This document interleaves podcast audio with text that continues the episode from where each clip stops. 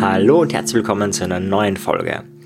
Heute soll es darum gehen, wie du dein Beziehungsleben verbessern kannst, wie du dein Liebesleben ja auf langfristig ausrichten kannst. Es geht also nicht um kurze Quick-Fix-Beziehungstipps, sondern darum, wie du eine Ehe, eine Beziehung wirklich langfristig positiv leben kannst.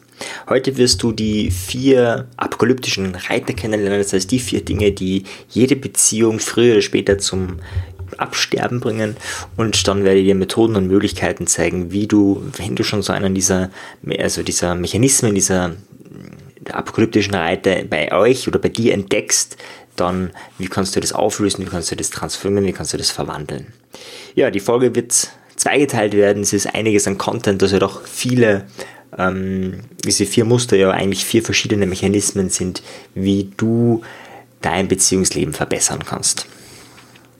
Ja, die vier apokalyptischen Reiter, wer hat die entdeckt? Und zwar war das der Gottman, John Gottman. Und es ist ein amerikanischer Psychologe, der wissen wollte, kann man hervorsehen, ob ein Pärchen, ein verheiratetes Pärchen in einigen Jahren noch immer zusammen ist. Kann man das irgendwie hervorsehen?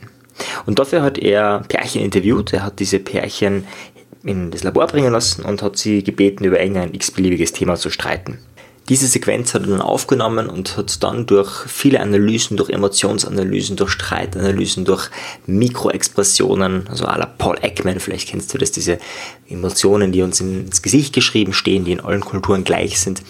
Durch diese Analysen hat er, und das kommt, muss man sich auf der Zunge zergehen lassen, nur durch ein Video, was ein paar Minuten dauert, also mit einer Stunde, einer halben Stunde, dann hat ein paar, ein Ausschnitt von ein paar Minuten gereicht, damit er mit einer Wahrscheinlichkeit von über 90% hervorsagen kann, dass dieses Paar in einigen Jahren noch zusammen ist oder nicht. Also er hat eine Genauigkeit gehabt, eine Wahrscheinlichkeit, dass er richtig liegt, bei über 90%, ob dieses Paar in ein paar Jahren noch zusammen ist oder nicht. Nur durch die Analyse von einer kurzen Inter Streitinteraktion. Nicht irgendeine Interaktion, Streitinteraktion.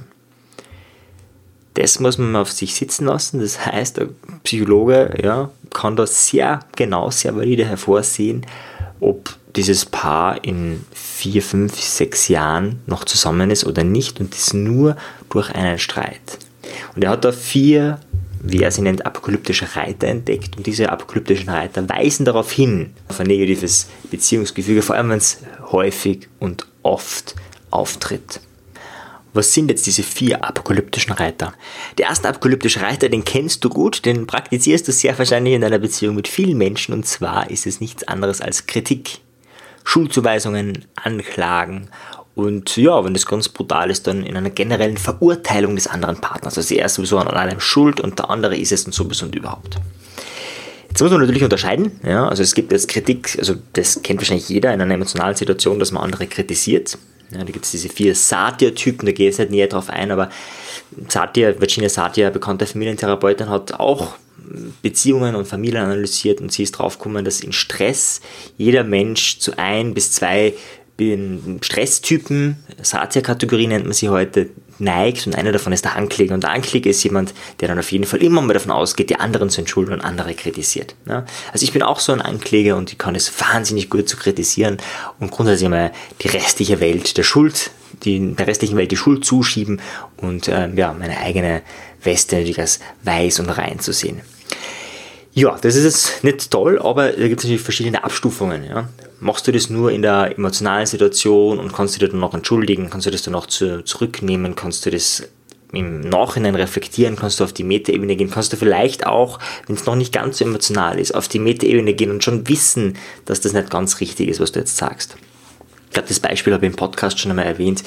Ähm, da habe ich mit meiner Freundin, mit meiner damaligen Freundin einen Konflikt gehabt oder noch nicht. Also ich habe einen Konflikt herbeigesucht und zwar war ich mir sicher, sie ist dafür verantwortlich für den Scheiß, der da passiert ist. Und ich bin total wütend nach Hause gegangen und habe gedacht, okay, jetzt zeige ich das. Und während ich die Tür reingehe, denke ich mir, Marian, vielleicht ist es nicht ganz richtig. Vielleicht habe ich auch einen Anteil daran. Das könnte ja sein, wäre ja möglich. Und ich gehe dann auf sie zu und sage, zu meiner Freundin damals, hey, vielleicht ist es nur eine Projektion, sehr wahrscheinlich ist es sogar nur eine Projektion, aber ich musste jetzt Folgendes sagen und habe sie dann, äh, ja, beschimpft und kritisiert und so weiter. Und sie hat das damals sehr gelassen nehmen können, einfach, hat man einfach zugehört, weil sie gewusst hat, sie ist nicht gemeint, das ist eine Projektion, ich habe es ja schon gesagt. Das war sehr, sehr angenehm. Ja, vielleicht gibt es bei dir auch diese Momente, wo du kritisierst, aber du, ja, wo du genau darüber nachdenkst, merkst du schon im Moment, okay, zu 100% richtig ist das jetzt nicht. Das ist der erste apokalyptische Reiter. Wie wir den auflösen, dazu später mehr. Ja, der zweite apokalyptische Reiter ist eine Abwehr- und Verteidigungshaltung, wo man sich rechtfertigt, wo man auch den eigenen Anteil verleugnet, damit der Konflikt aufrechterhalten bleibt. Das heißt, vielleicht kritisiert dich der Partner ja, und du gehst in Abwehrhaltung. Na, stimmt ja gar nicht, das war ganz anders, so, und überhaupt. Ja, und du tust so, als wäre der andere für alles verantwortlich. Du selber, man, ist eh klar, man selber ist ja natürlich perfekt, das wissen wir eh alle, ist eh klar, aber das muss man den anderen natürlich auch sagen, dass man perfekt ist und keine Fehler macht. Ja, also du merkst, ich übertreibe ein bisschen, aber diese Aspekte können natürlich in leichter Form, werden sie bei jedem hm, vorhanden sein, dass man sich mal rechtfertigt, dass man sich mal verteidigt, aber so in diesen krassen, wo man wirklich sagt, hey, es ist überhaupt nicht so und sowas und überhaupt, wo man einfach sozusagen diesen eigenen Aspekt verleugnet. Da gibt es im NLP das Metamodell und da analysieren wir bestimmte Satzaussagen. Also wenn, jetzt, man zum Beispiel sagen würde, er streitet mit mir, würde man nachfragen nach dem Metamodell, ähm, streitet er nur mit dir oder streitest du auch mit ihm? Weil das Verb streiten, ja, das ist nur beidseitig möglich. Man kann, also es kann nicht, du kannst nicht mit jemand anderen streiten und er streitet nicht mit dir, dann ist das kein Streit. Also entweder beide streiten oder man streitet eben nicht, aber ein einseitiges Streiten gibt es nicht. Ja. Also ergo hat jeder immer einen Anteil daran und die Verleugnung dieses Anteils, diese Abwehr, ist eben der zweite apokalyptische Reiter. Ja, dann gibt es einen noch heftigeren und vielleicht auch ja, na, der heftigste apokalyptische Reiter meines Erachtens, meine persönliche Meinung.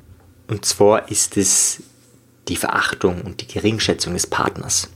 Ja, der Gottmann hat ja ganz viel analysiert und hat dann auch angefangen, den Ton auszuschalten und hat nur auf bestimmte Mimiken geachtet. Und zwar speziell auf die Mimik des Ekels. Das ist bei jedem Menschen gleich. Das kann man, wenn man gut trainiert ist und wenn man die Kamera ein bisschen langsamer stellt, sehr leicht im Gesicht entdecken.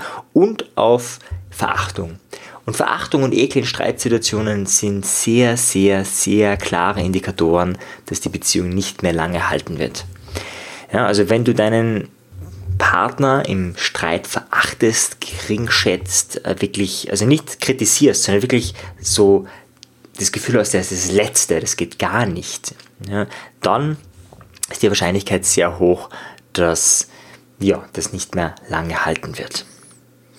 Sehr brutaler apokalyptischer Reiter. Weiterer apokalyptischer Reiter ist das Mauern.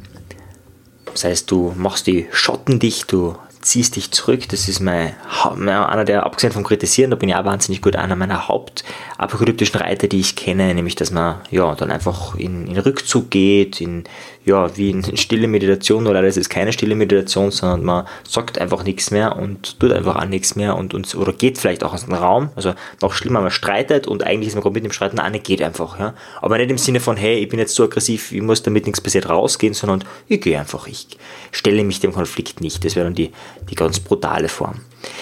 Also brutal im Sinne von hm, höchste Ausprägung, ja, weil man einfach Streit nicht als nicht, sich dem nicht stellt und ihn einfach aus dem Weg geht. Das kann aber auch in kleinen Formaten sein, ja, das heißt, jemand ähm, kritisiert dich und, und du ähm, auf der sprachlichen Ebene, äh, körpersprachlich sagst du irgendwie, hey, das hat nichts, das ist, also mir zum Tun und so und überhaupt und äh, lass mich in Ruhe und, und tust so, als wäre das überhaupt nicht deins. Ja, also kann man auch sprachlich, wenn mir die Sprache, im Sprachklang ein bisschen härter wird, sind so kleine Varianten des Mauerns.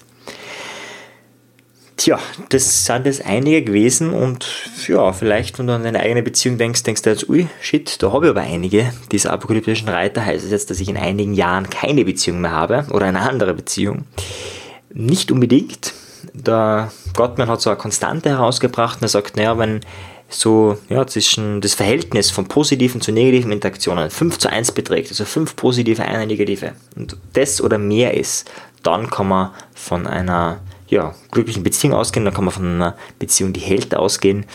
Im Gegensatz dazu, wenn das Verhältnis eben niedriger wird, zum Beispiel 4 zu 1 oder 4,5 zu 1 wird schon reichen, dass das, ja, dass das kritisch ist. Das ist das eine. Das andere ist natürlich auch die Frage, wie intensiv sind diese apokalyptischen Reiter ausgeprägt. Und da werden wir uns jetzt hier in dieser Folge und auch in den nächsten Folgen damit beschäftigen, wie du diese apokalyptischen Reiter Stück für Stück ja, verbessern kannst, verändern kannst, sodass du in der Beziehung nicht mehr so heftig streitest.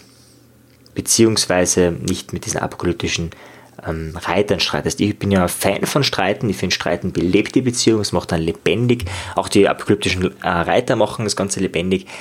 Und ja, ist natürlich nicht optimal, aber ich sage mal, bevor man nicht streitet und in die Emotionsverdrängung geht und generell in die Verdrängung und Verleugnung geht, besser streiten, dann ist zumindest ein bisschen Lebendigkeit da.